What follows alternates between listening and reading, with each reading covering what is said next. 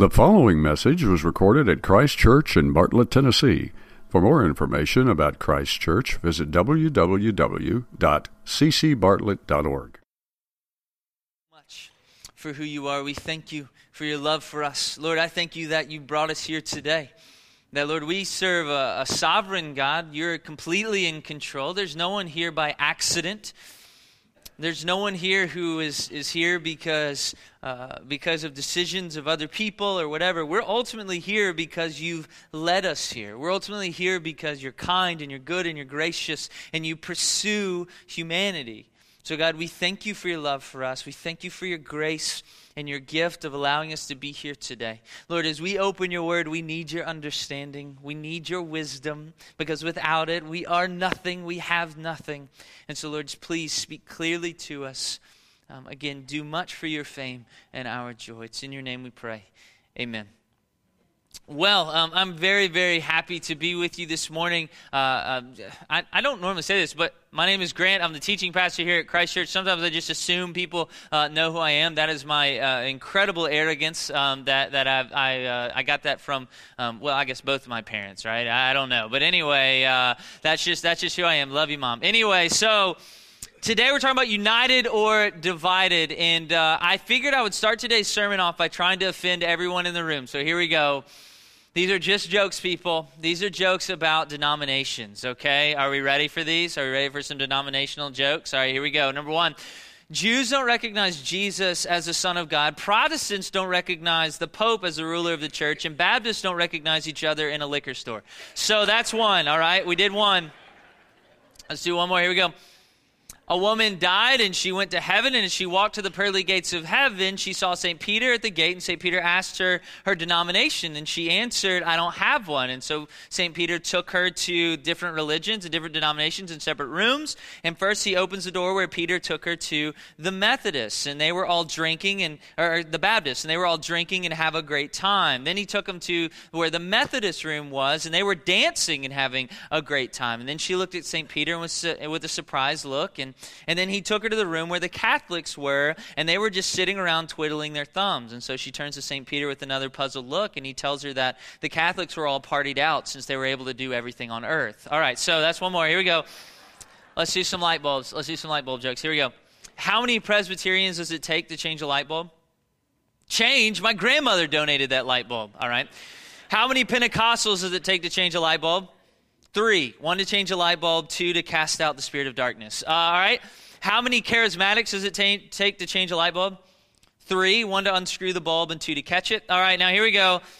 How many Baptists does it take to change a light bulb? At least 15. One to change the light bulb, and three committees to approve the change and decide who brings the potato salad. All right, so these are funny, and we can laugh at them, and there are many, many more that I wanted to tell, but I like my job. And so, uh, what does it highlight? What do these jokes highlight? Here's what they highlight that we're divided that, that there is a division between us, right? And although we might all be Christ followers, we are divided. And that's true. There's no getting around that. That's absolutely true. I, um, I, I, was working at a, a, small country church up the road, Bellevue Baptist Church, and uh, I was taking a job um, at Munford Presbyterian Church. And one of the staff there literally told me this as I was about to leave to go to Presbyterian Church. He said, and, and, and he was very sincere and he's trying to help me. He said, you know that if you go work for a Presbyterian church, then if you ever try to be hired by another Baptist church again, they might not hire you because you worked for Presbyterian church. And I was like, well, that's simple because I don't want to go to those Baptist churches, so that that that actually makes it easier for me. But it's true, like we're we're divided. And although like we can sort of laugh at some of this stuff and we can laugh about it, it's very serious. And Jesus takes our unity very, very seriously, and he prays for it in the moments before his arrest. Look in John chapter 17, verse 20. You can turn there. We're going to be jumping all over the Bible today, but you can turn there if you'd like to stay there. John chapter 17. There should be some Bibles under your chairs if you don't have one, or you can use your smartphone to follow along, all that jazz. All right, John chapter 17. Here's what Jesus prayed I do not ask for these only, but also for those who will believe in me through their word. That's us. That they may be they may all be one, just as you, Father, are in me and I in you, that they also may be in us, so that the world may believe that you've sent me. The glory that you've given me, I've given to them, that they may be one, even as we are one, I and them, you and me, that they may become perfectly one, so that the world may know that you sent me and loved them even as you loved me. Look at what God accomplishes through our unity. Because he's praying for our unity for a purpose. And look at what he accomplishes. Back there in verse 23 that they may become perfectly one, so that the world may know that you sent me and loved them even as you loved me. So God uses our unity to prove to the world that Jesus is God and that the love of God is real. Jesus uses so God uses our unity today to show the world that Jesus is God and that his love is real. That's incredible. And like that's no joke. And you go, I don't know, that's that's a little hard to believe that all of that could be accomplished just by us being united together. Look at Acts chapter 2. This is a, a unified group of believers in Acts chapter 2. You can turn there if you want. Acts chapter 2, verse 42. All right, let me just read this to you. They devoted themselves to the apostles' teaching and to fellowship and the breaking of bread and to prayers, and all came upon every soul, and many wonders and signs were being done through the apostles and all who believed were gathered together and all things in common. They were selling their possessions and belongings and distributing the proceeds to all as any had need. And day by day, attending the temple together and breaking bread in their homes, they received their food with glad and generous hearts, praising God and having favor with all the people. And the Lord added to their number day by day those who were being saved. They took care of each other, they sacrificed for one another, they worshiped together, they lived their lives together. And what happened? What happened? Here's what happened. And the Lord added to their number day by day those who were being saved. People believed that Jesus is who he says he is and that God's love is real because of their unity.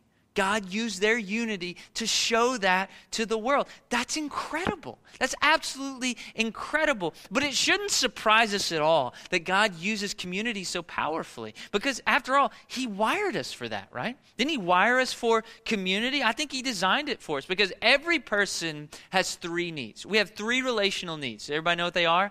We need to be loved, we need to be understood, and we need to be accepted. Anybody disagree? We all need these things. We need to be loved, I need to be understood, and I need to be accepted. And that's that's the groups we end up with. Those are the type of people we hang out with, right? People that love us, understand us, and accept us. You know what I'm saying? Like so you get together with people with your same interests you know? So so maybe uh, maybe you like to go to the gym a lot and you like to work out. I don't understand you. But uh, that's probably why we don't hang out. But you're probably around other people who like to lift heavy things for no reason. Uh, and so good for you. But anyway like you stay together with those people because what? They love you they understand you and they accept you. And that's what we want. And you think about any type of, of person in the world falls under this category. Church members. We all we all have these three needs. Your family members members, friends, co-workers, prisoners, gang members, teammates, soldiers, people who live their entire lives online. All of these people, the disciples and Jesus himself had these three relational needs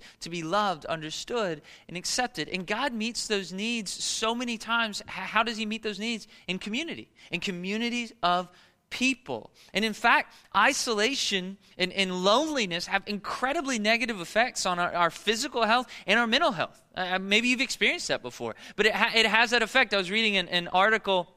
Um, uh, uh, by a, a researcher, um, John. Um, uh, his last name is uh, Cacioppo. I, am gonna. I knew I was gonna mispronounce that. I don't know. Don't look it up. But anyway, he's a researcher at the University of Chicago, and he was do. He's done some research on the physical effects of loneliness and isolation, saying that it has it has incredible effects. Even so, uh, it can cause so much stress that it can lead towards uh, certain types of, of cancers. It can lead towards other types of ailments and things. And then it has a, a mental effect on people that that literally there are parts of your brain that aren't stimulated when you're isolated and lonely, it can, it can change the way your brain works. And God designed us for this connection in community. And when we don't have it, we suffer physically and mentally. But I would even make this argument. I would say that there's a spiritual detriment to us as well. When we're not involved in a unified, we're not united in a, a unified Christian community, there's a spiritual detriment to us. Because not only does God accomplish much in the world and to other people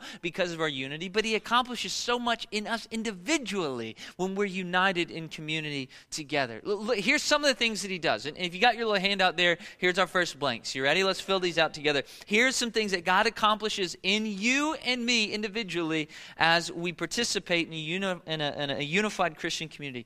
The first thing He does, He heals.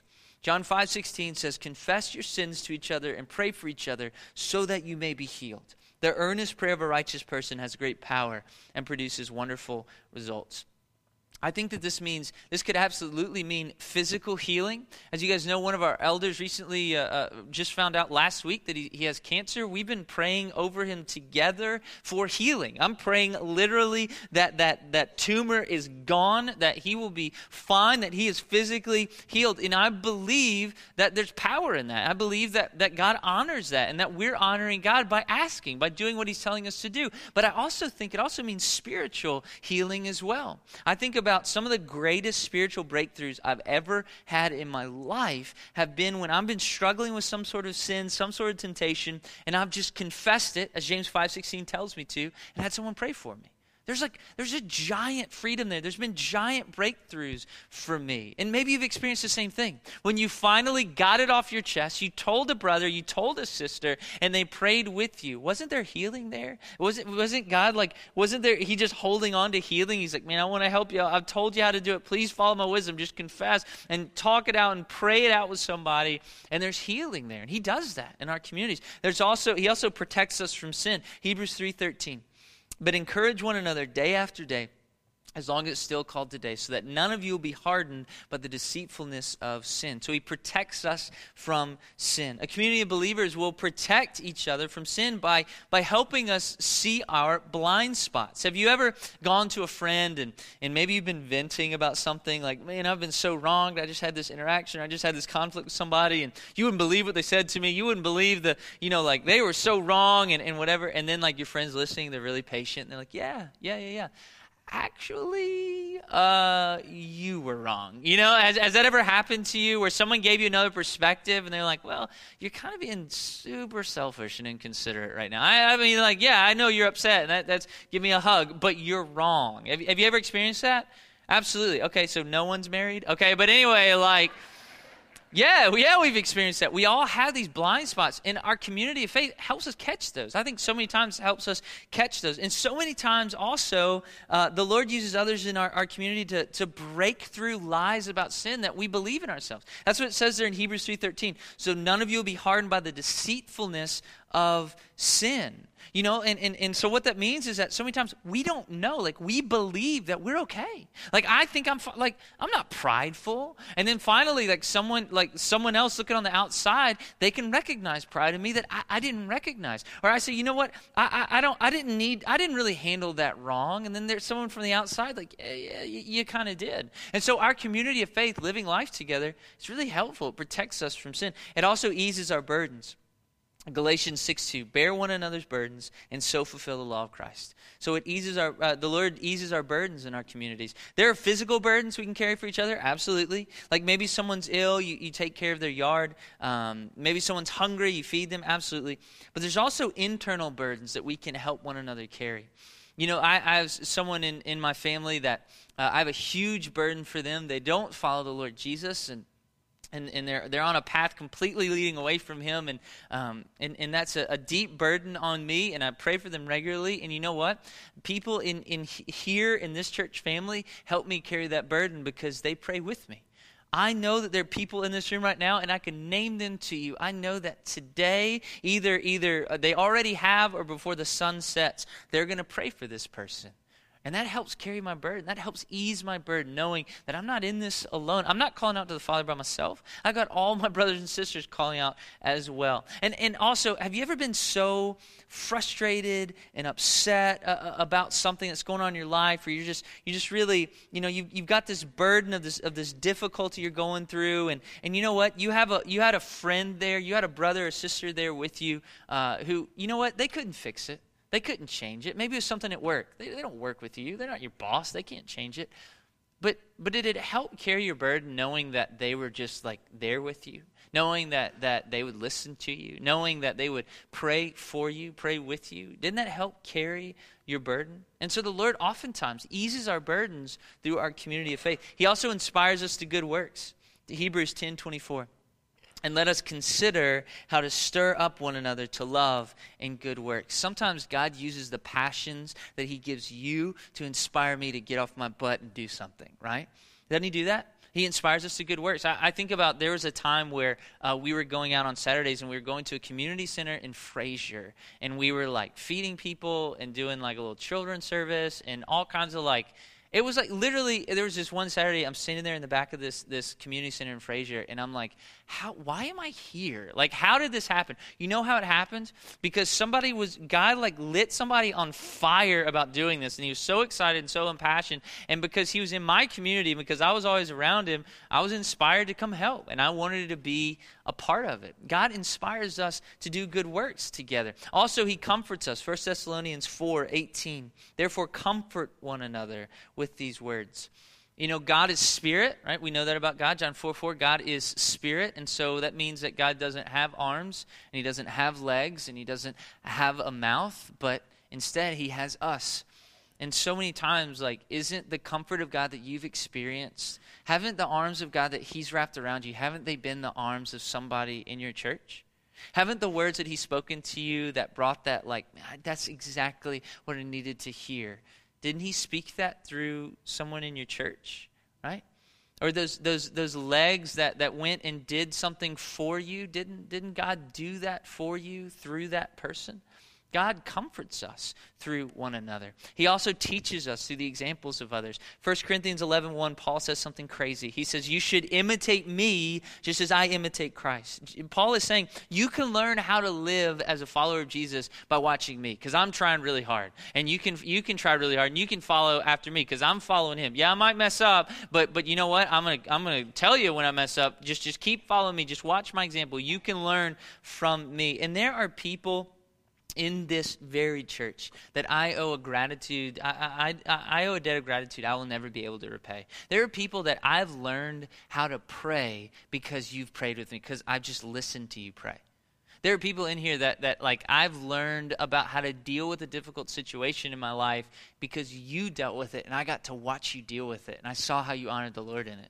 I didn't know how to do it, but you did it and I got to see that. God teaches us and instructs us um, through one another and teaches us in our community. And in Titus chapter 2, he, he, tells, uh, he tells the older men to instruct the younger men and the older women to instruct the younger women, right? So, so again, it's all about instructing one another. The Lord teaches us a lot through one another. You know, I've, I, I have four kids, and they're, uh, they're four and under.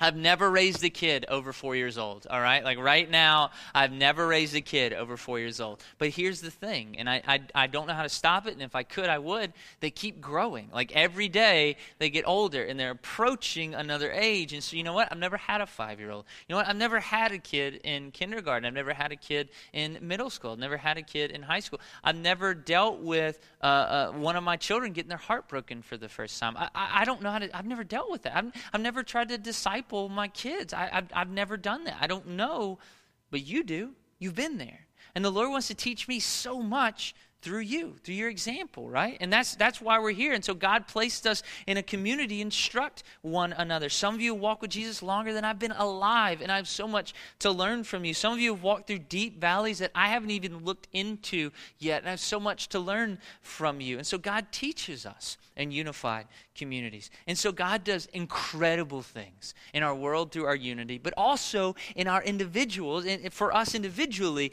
through our unified community. And since that is true, since that's true, and we have an enemy, we have uh, one who hates us, we have one who wants to steal our joy, I think if, if he had a strategy, it would be this to divide and conquer. If I can destroy their unity, I will destroy all of these good things that God wants to do for them as well. And so, how does he do it? Let's look into his playbook real quick. I think he does it in three phases. Here it is. One, he separates churches from one another. So, separating churches.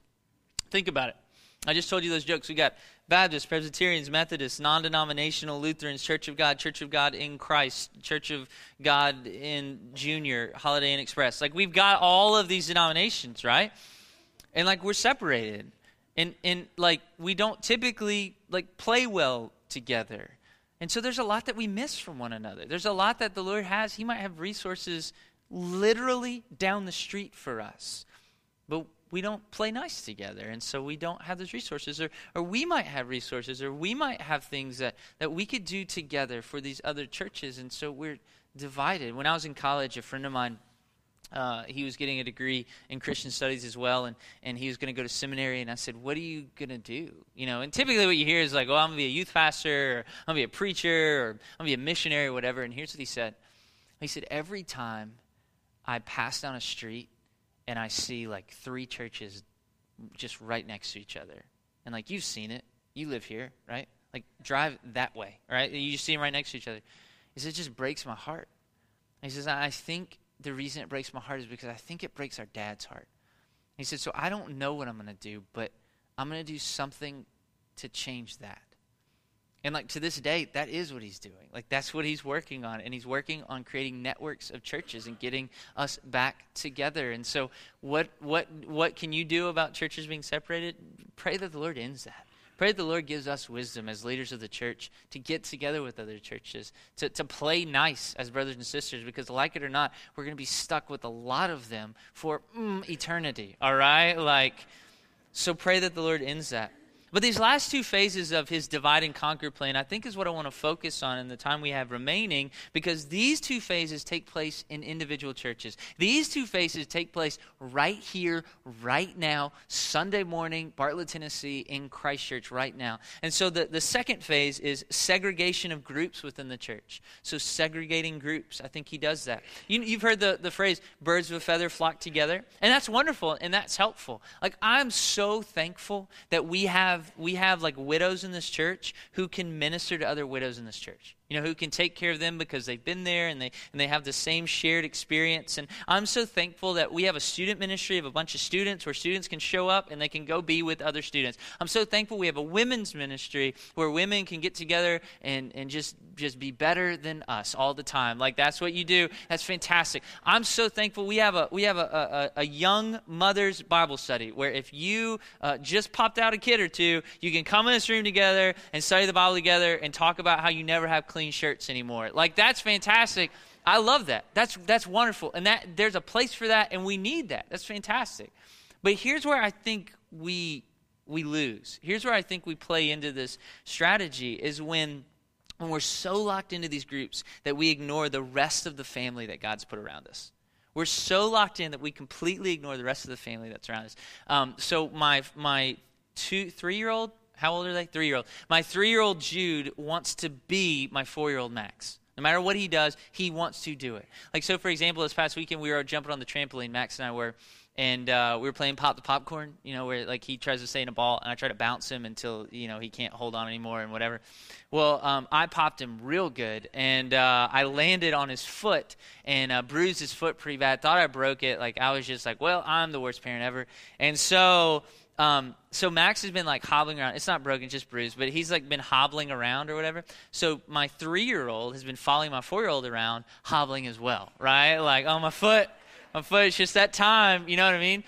And so, like, like the thing is, like, that's great, but you know, it'd be a tragedy if he ignored his sister or if he ignored his other brother, or if he ignored me or his mom, because you know what? I've got Max, and that's all I need. That'd be a tragedy, right? And we do the same thing with the family that God's put around us. In Corinth, you know, Paul's writing to the Corinthians in, in, in Corinth, and that's what's happening there. There's not unity. They've, they've got in their groups, they're segregated by the groups. The rich people are together, the poor people are together, the educated are together, the Greeks are together, right? So everybody's together and they don't mix. They even separate by spiritual gifts in Corinthians, right? They're like, well, I speak in tongues, so I'm over here. Oh, what do you do? Oh, prophesy? Well, I don't care. Get over here, right? You smell, right? Like we're in our groups, and they're suffering because of it. And Paul wrote this to them in 1 Corinthians 12 21. He says, The eye, talking about the body of Christ, we're all in the body of Christ. He said, The eye can't say to the hand, I have no need of you. Nor again, the head to the feet, I have no need of you. And I think sometimes we're guilty of the same thing we get into our groups and we say, This is good, I like this, whatever. And we look at the people around us who aren't in our little group and we say, I have no need of you. You're too old, you're too young, you don't like the stuff that I like, right? You, we don't have the same preferences, you don't fit into my schedule, your life doesn't look like my life. I have no need of you. And we're not rude. I don't think anyone ever says that. Has anyone ever said that here? We got, we got some issues. No, I don't think that's, no one's ever said that. But ultimately, that's what, that's what we're communicating. And so the enemy successfully leaves us in our categorized groups, segregated groups, and we don't mix. And the problem is, these are people just i just told you what god does for us in our communities these are people who could encourage you and can comfort you and instruct you in all these wonderful things and bear your burden and they're all in those other groups in the family that he's provided for you you know and and, and so we need to break out of these things and and and so i think that's the first thing he does. He separates us into groups. The the third thing he does is he the isolation of individuals isolation of individuals. I, I read an article entitled alone in the crowd on uh, american uh, psychological uh, association's website. And in the article they're interviewing a dr sherry turkle on her book alone together. Um, and she studies how social networking has affected our society. How's it changing our society? And here's what she said the, the question was asked of her how has social networking through technology changed society the most? And here was her answer. The most dramatic change is our ability to be elsewhere at any point in time. To sidestep what is difficult, what is hard in a personal interaction, and go to another place where it does not have to be dealt with. So, it can be as simple as what happens when my 15 year olds gather for a birthday party. As anyone has ever been, been 15 knows, there's a moment at such events when everyone wants to leave. Things get awkward. It is, however, very important that everyone stay and learn to get along with each other. And these days, however, when this difficult moment comes, each 15 year old simply retreats onto Facebook. Whether or not they physically leave the birthday party, they have left. When teens tell me that they'd rather text than talk, they're expressing another aspect of their new psychological affordances of the new technology the possibility of our hiding from each other. They say a phone call reveals too much. The actual conversation doesn't give them enough control over what they want to say. And this is our culture. We are isolated and we like it. And I don't care how old you are. You say, well, these kids. He's... No, no, no. That's all of us. We are all like that. Think about it. When, when your doorbell rings, like, it might not have been this way 30 years ago, 40 years ago. When your doorbell rings, is there not like two things? Immediately surprise, what? Wait, my doorbell still works? Like that, number one. Then number two is like fear. Like, does, some, is someone here to hurt me or steal something from me? Like, no one comes to my house. Like, you don't come to my house unless I know you're coming to my house. We don't do that anymore. We go in our house, we lock the door, stay out, right? You darn kids, stay out of my yard. Like, like we have our thing. This is my life and stay out. And we're isolated. And so what we've become is we're a culture of, uh, we're not a culture of bridge builders, but we're a culture of wall builders, right? I'm not trying to connect to you necessarily. I want false connections. I want connections under my control, you know? Like I can be your friend online because I don't like what you have to say just block you or ignore you or whatever. And then even I love the passive aggressive options on all these social media things. Is like I can block you in a way that you won't know that you're blocked. You know what I mean? Like I can I can ignore you in a way so people are like, "Hey, did you see that post?" Yep, absolutely did. Leave me alone forever. Like it's just like we love to isolate ourselves. I don't want the difficulty of the people around me and so we keep people at a comfortable distance. And in doing so, we miss the blessings of the community. So we we can't be healed if no one knows we're hurt. We can't have someone carry our burden if no one sees the burden. We, we can't be comforted if we don't let anyone close. We can't learn if we aren't listening. So the enemy wants us isolated. And these two strategies work. Why do they work? I think when it comes to segregating groups, well, we're comfortable with what we know. And, and you know what? I, am comfortable with my preferences. And I, I, don't, I don't want the, the fear of, I don't have to deal with the fear of getting out of my comfort zone, of going somewhere I haven't gone before, talking to someone who has nothing, like nothing in common with me, or so I think, right? And so, so sometimes it's fear. Sometimes it's just, I'm just lazy. I don't want to do the work to go to, to, to reach outside of where I'm comfortable. And I think when it comes to isolating ourselves, we're, we have our comfort, we have our preferences and, and stuff, but I, I think also we have a lot of fear. Like, what happens if I open up and I'm not accepted? What, what happens if I open up and I'm betrayed? You know, what happens if I open up they, they don't like what, what they hear? They don't like what they see. Or maybe you've been hurt before. And so you're a little gun shy about all of that. And so isolation seems safer. Here's what I'm saying to you within this community of faith, can we not let fear win? Let's trust God. Let's trust God to protect us. It's not up to you to protect yourself. It's up to Him. Like, let that be on Him. Let Him protect us as we try to be obedient to what He's saying. Okay, God, you want me in this community of faith together? You want us to share our lives together? I'm going to do it. Now, protect me. And let's trust God to do that, to protect us as we build bridges and we tear down walls between us. He's good. and He's faithful, and He will. So if the enemy's actively working against our unity, and we should be actively working for our unity, right? If, if the enemy's actively working against our unity, shouldn't we be actively working towards it? I think we absolutely should. So how do we counter his strategy? And you flip your little your sheet over there. This is on the back against us being segregated in our groups, I have three suggestions. And let's use Acts chapter 2 as our guide. What I read before about the, the fellowship of the believers, how they were all together.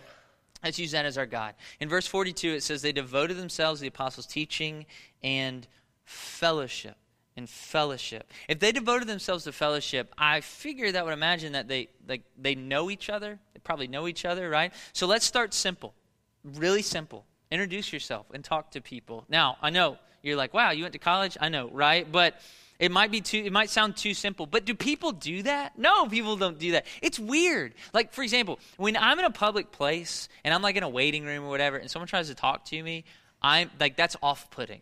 Okay, you know what I mean? Like you might think, "Oh, Grant, you're real talkative or whatever." Yeah, not so much. Like that's off. But is that does that make you feel weird? Like you're in a public place. Like I'm in a doctor's office. I'm in a waiting room. I'm here to see the doctor, and I'm not. I'm not here to talk about your mystery boil, stranger. Right? Like I just want to talk to the doctor and like so so like when they like come like they start talking to me it's like it's like weird. It's like okay what do, what do i have to say to be polite so that i can go back to playing angry birds on my phone and you leave me alone right? Like we're this is not why we're here. We're not here to to become friends and for you to show me the mole on your neck. I'm i'm here to see the doctor. You're here to see the doctor. Let's just sit quietly and stay like stay on our separate sides in our own chairs and then we'll go see the doctor. And that's how this works. But our church isn't a doctor's office. Our goal isn't to come here to listen to a sermon. Don't talk to me. I just got to listen to a sermon and then I'm good and I can go. I can take my bulletin home or my proof of attendance home and, I, and I'm good, right? And we'll move on. Our goal is to meet with God and to meet with one another. To meet with God and to meet with one another. So let me make a suggestion. Let's make our church weird. Let's make it a weird place. You go, we, we did we have a great start. You're here, Grant. I get that. All right, well done. But let's make it weird. Let's be people who who want to be connected, who want to be a part of something, not just attend something. Like let's introduce ourselves. Let's talk with one another a lot. Let's get to know each other. So back to verse 42. They devoted themselves to the apostles' teaching, to fellowship, to the breaking of bread, and to prayers. They did everything together. There weren't people who said, ah, I'm not the, I'm not the breaking of bread type person. Uh, I go to the teaching, and then, uh, then I go home. Or, ah, I'm, not, I'm not the prayer guy. Uh, i really dig the fellowship, and then I just, I just got to kind of go. They were everywhere together. And so here's my second suggestion for breaking down that segregation of our groups go to an area of the church you've never been. Now, I don't mean like, uh, what's up there? I don't mean that, all right? Like, I, today, please don't do that. We don't need a bunch of people just wandering around. Three people are in the baptistry right now. We don't know what's happening. Like, I don't mean that. Here's what I do mean. What I do mean is that, is there an area of our church or like a ministry of our church that you've never darkened? Like, you've never darkened that door or, or you don't frequent? So, like, is it Sunday school? I just come to the service. I'm not really involved in a Bible study or whatever try it.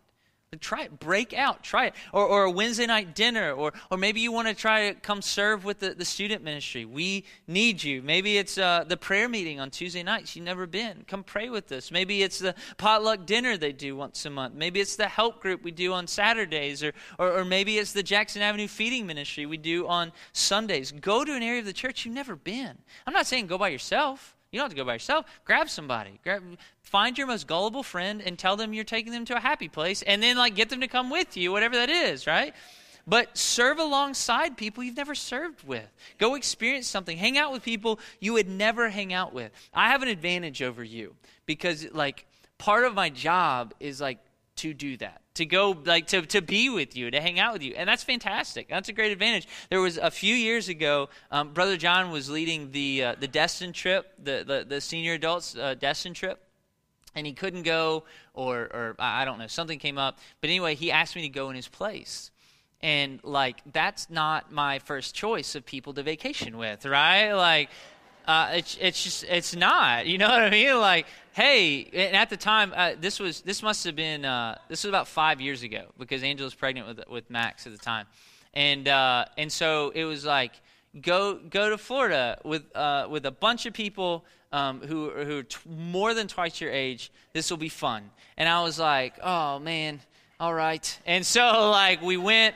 And Angela, she was super pregnant at the time. She uh, she dug a hole in the sand for her stomach so she could lay out. She's a real ingenious lady. But you know what? You know what?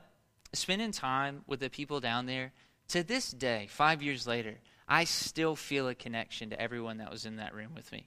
All those those meals we shared, the times we studied the Bible together, the times we sang together.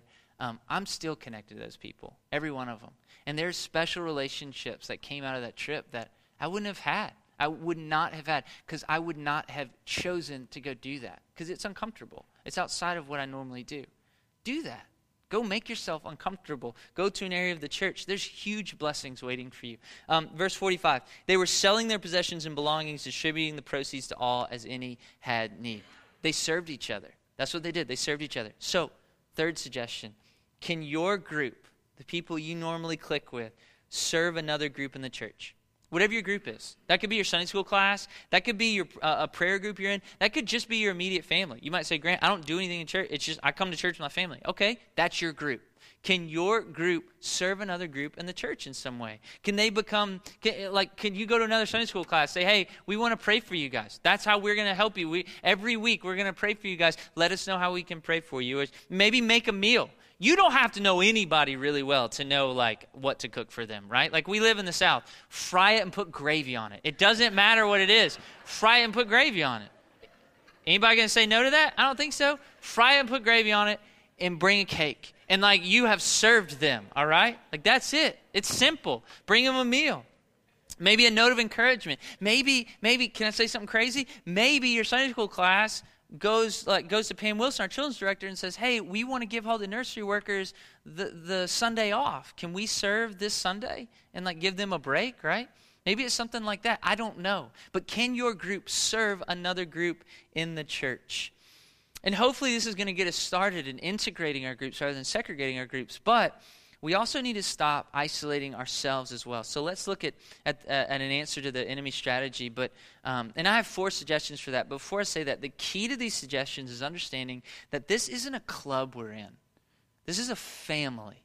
This isn't a group of, of strangers that come together and you know we, we, we go on trips together. This is a family that God's put together. Ephesians 2.19 says, You are members of God's family. So when when you build bridges and you tear down walls of isolation, you aren't doing it for strangers on the other side who happen to pay their dues and just be there. You're doing it for family members that God's given you, that God's graciously giving you. So think about it in those terms. When you're uh, when you're you're breaking out that isolation, you're doing it to meet family. You don't know their name? That's fine. You're doing it to meet family. We, we went up uh, uh, up north where a bunch of Angela's family uh, came from uh, before they came down here and got saved in the South. And uh, we brought our kids up there, and my kids didn't know anybody. But did that mean those people we met weren't their family? No, they were their family.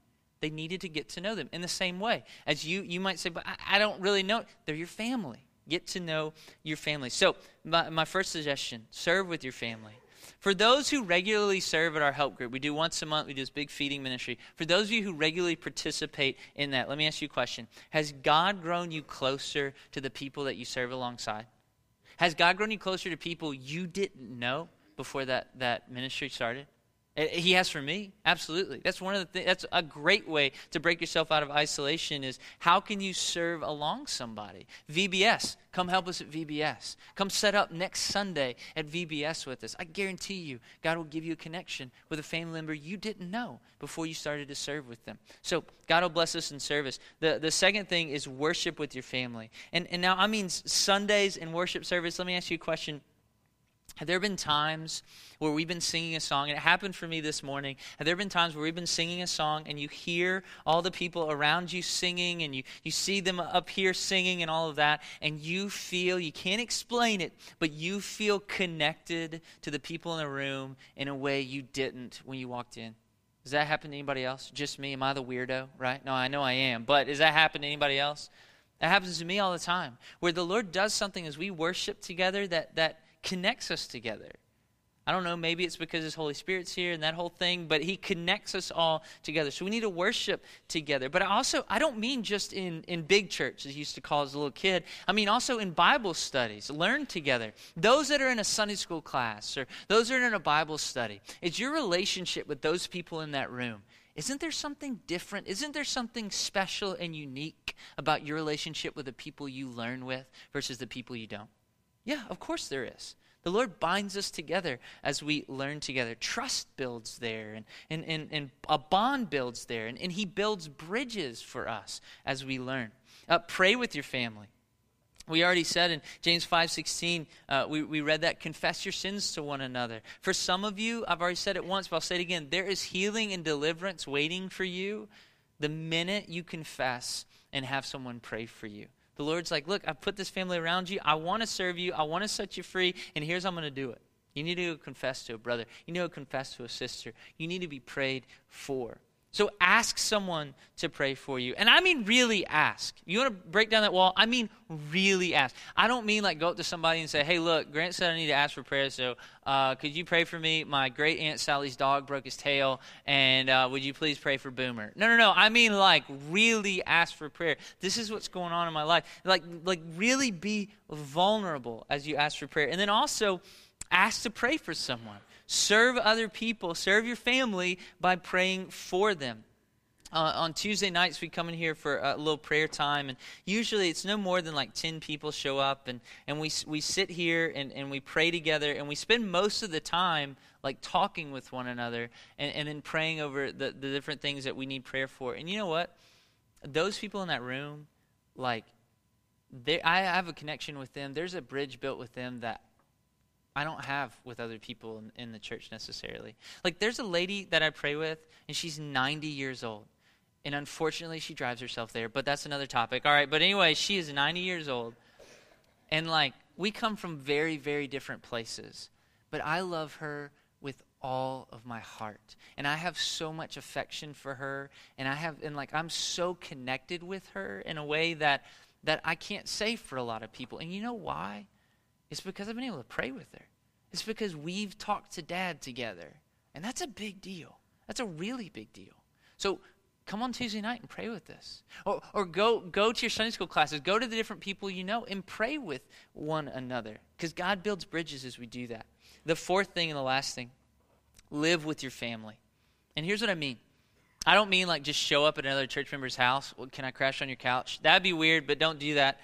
Invite people into your real life. We have a tendency to section off our lives, right? You know what I mean? You might have coworkers, but as soon as, in like your friends, but your work friends, you know what I mean? As soon as I walk out the door, they're dead to me. Okay, like I don't know if they're there on Monday, fine, whatever. I don't care. Like that's they stay there. You know what I mean? Or or you might have people like that at church. Like, hey, I see you on Sunday, I'll see you on Wednesday. But but like if you ran into them at Kroger on a Monday, it's just kind of weird. Like, do I say hi? Do I? I don't know. Like we section off people in our lives. And here's what I'm saying to you: when we do that, we're missing the the life changing relationships God has for us. So here's what I'm saying to you to, the, to, to, to the people that you don't already do this to, invite people to your real life. Invite them to your home.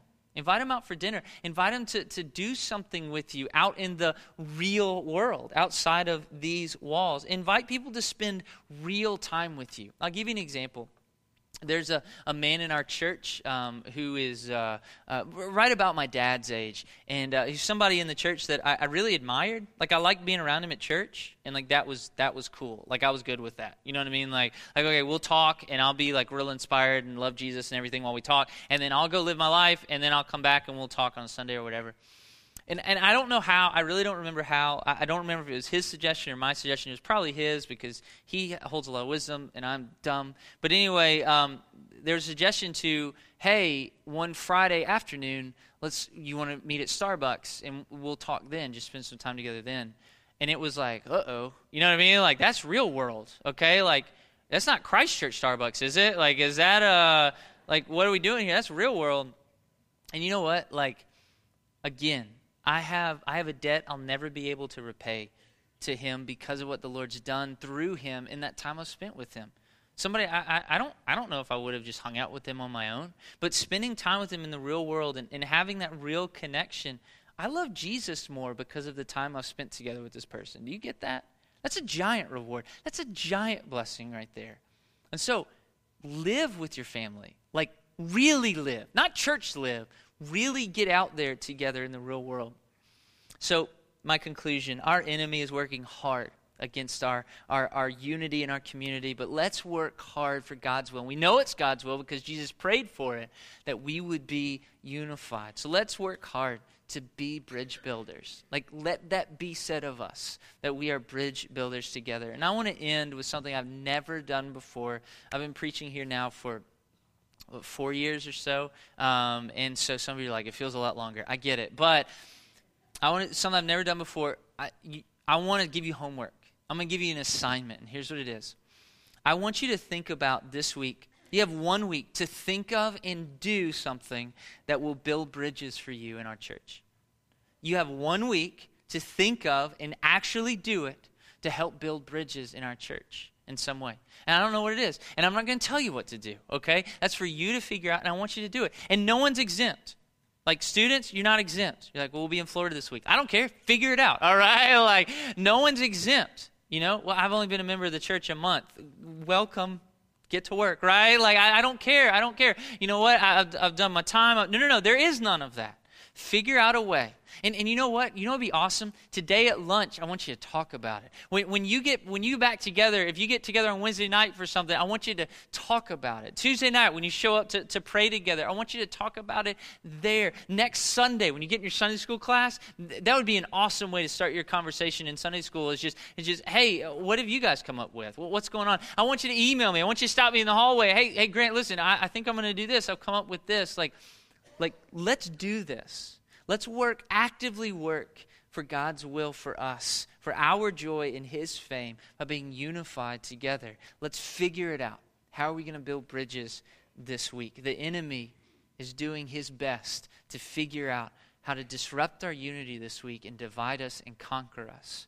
So this week, let's do the, the, the will of the Father which is to follow through on, on how to pursue unity um, based around Him that will honor Him and unite us together. Um, well, let me pray for us. Lord Jesus, I thank you for our time together. Um, I thank you for the, the opportunity to, to look at your word. And I thank you, Lord, for calling us together in a family. You, I, I mean, you could have like saved us and separated us like saved us and then stuck us on a shelf and stay to yourself and then one day I'll put you all together when you're in heaven. But instead, you've called us together in a church. Like we're together now. This is how you've made it and you designed it. And you do wonderful, wonderful things for us in community. Lord, help us reject our natural tendencies to isolate and to build walls and to tear down bridges. Help us reject all of that this week and to pursue unity this week, to reach out to our family, to reach out and to serve other groups in our church, to experience new things, to meet new people, um, to, to find, like, literally find hidden blessings you have all around us here in our community of faith. Help us pursue unity to honor you so that people will see us and go, man, Jesus really is who he says he is. Man, God's love is a real, real thing because I saw it there. So, God, help us honor you with that. We love you. It's in Jesus' name we pray. Amen. Here's what we're going to do. We've got like just a few minutes. We're going to stand and sing in a minute, but I just thought of something.